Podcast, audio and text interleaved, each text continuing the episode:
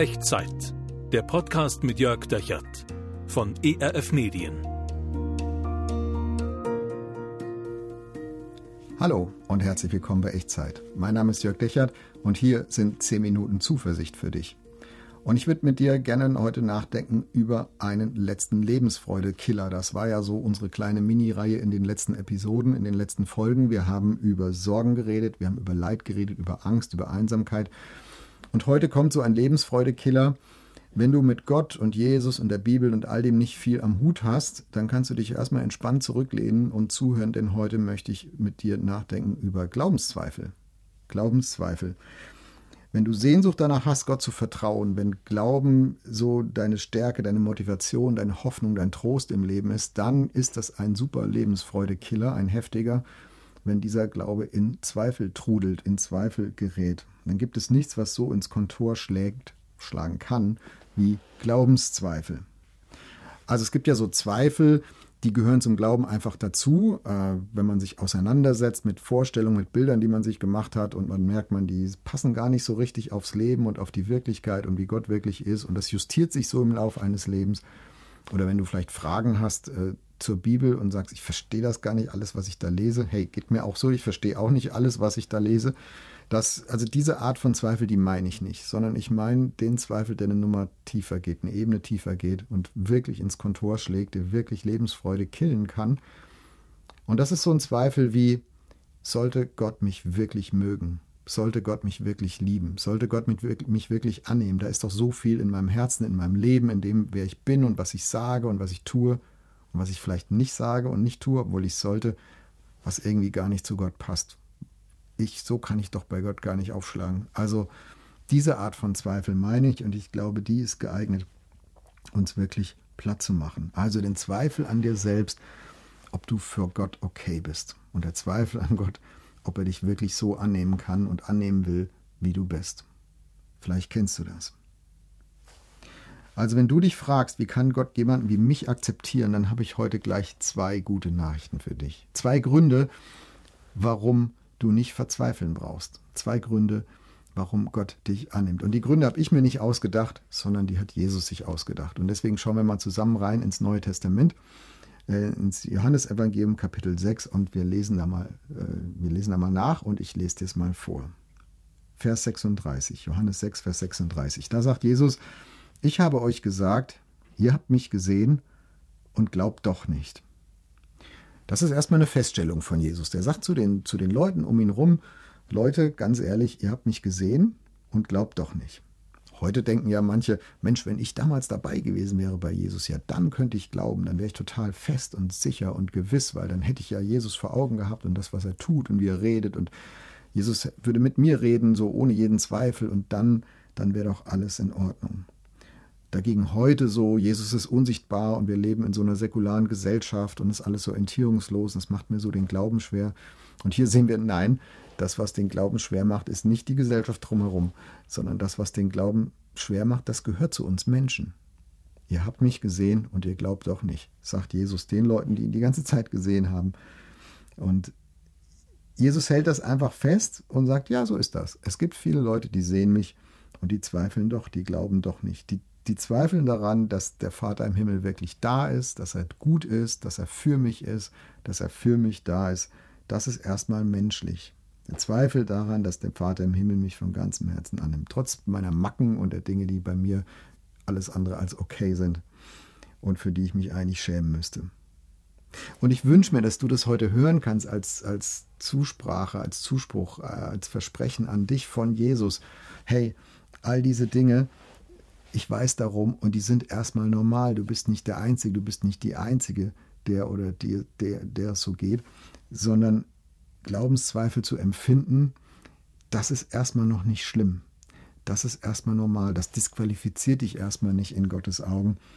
Äh, es gibt gute Gründe, warum du trotzdem Zutrauen, Hoffnung, Vertrauen haben kannst, dass du bei Gott angenommen und geliebt bist. Und diese zwei Gründe, die kommen jetzt, Vers 37.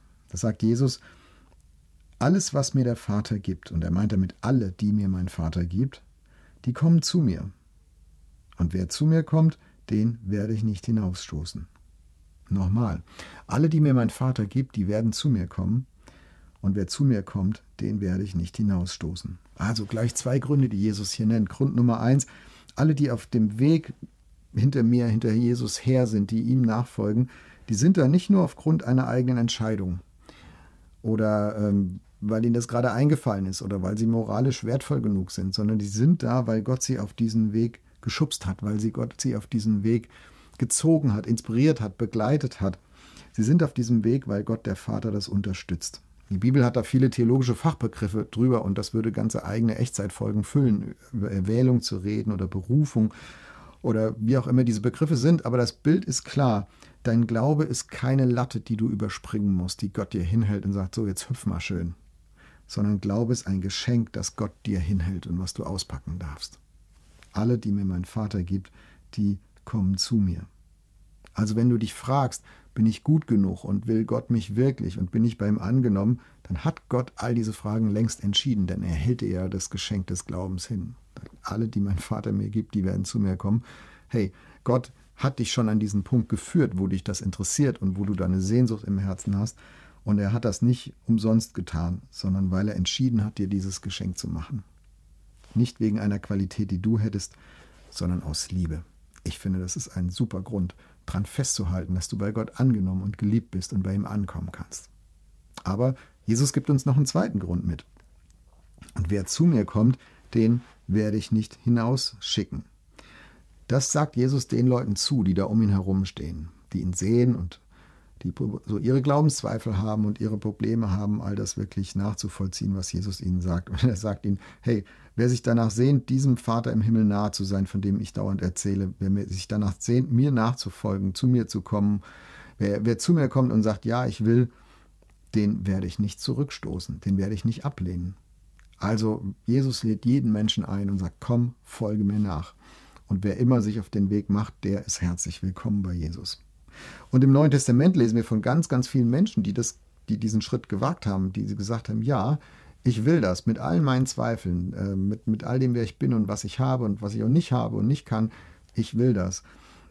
Auch echt schwierige Kandidaten, Verräter und Zeloten und Sünder und Zöllner, die Ausgestoßenen in der damaligen Zeit, die katastrophalen Fälle, Prostituierte und so weiter und so weiter. Und ich. Und du vielleicht. Und zu keinem dieser Menschen und auch zu mir und zu dir hat Jesus jemals gesagt, nein, du nicht. Nein, du reichst nicht. Nein, du bist nicht gut genug. Nein, du hast Gott enttäuscht. Zu keinem dieser Menschen hat Jesus das je gesagt und das hat er bis heute nicht. Und das sagt er auch nicht zu dir und das sagt er auch nicht zu mir, sondern Jesus lädt uns ein, dich und mich, komm, folge mir nach. Und wenn du zu mir kommst, dann werde ich dich nicht hinausstoßen.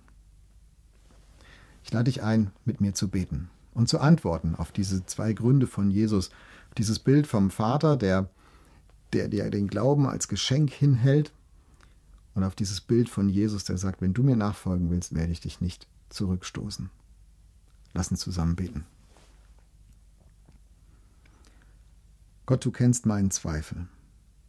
Ich habe ja eine Sehnsucht, bei dir zu sein und mehr von dir mitzukriegen und dir zu folgen und du in meinem Leben auftauchst und es prägst, aber da ist dieser nagende Zweifel ganz tief drin, ob ich gut genug bin.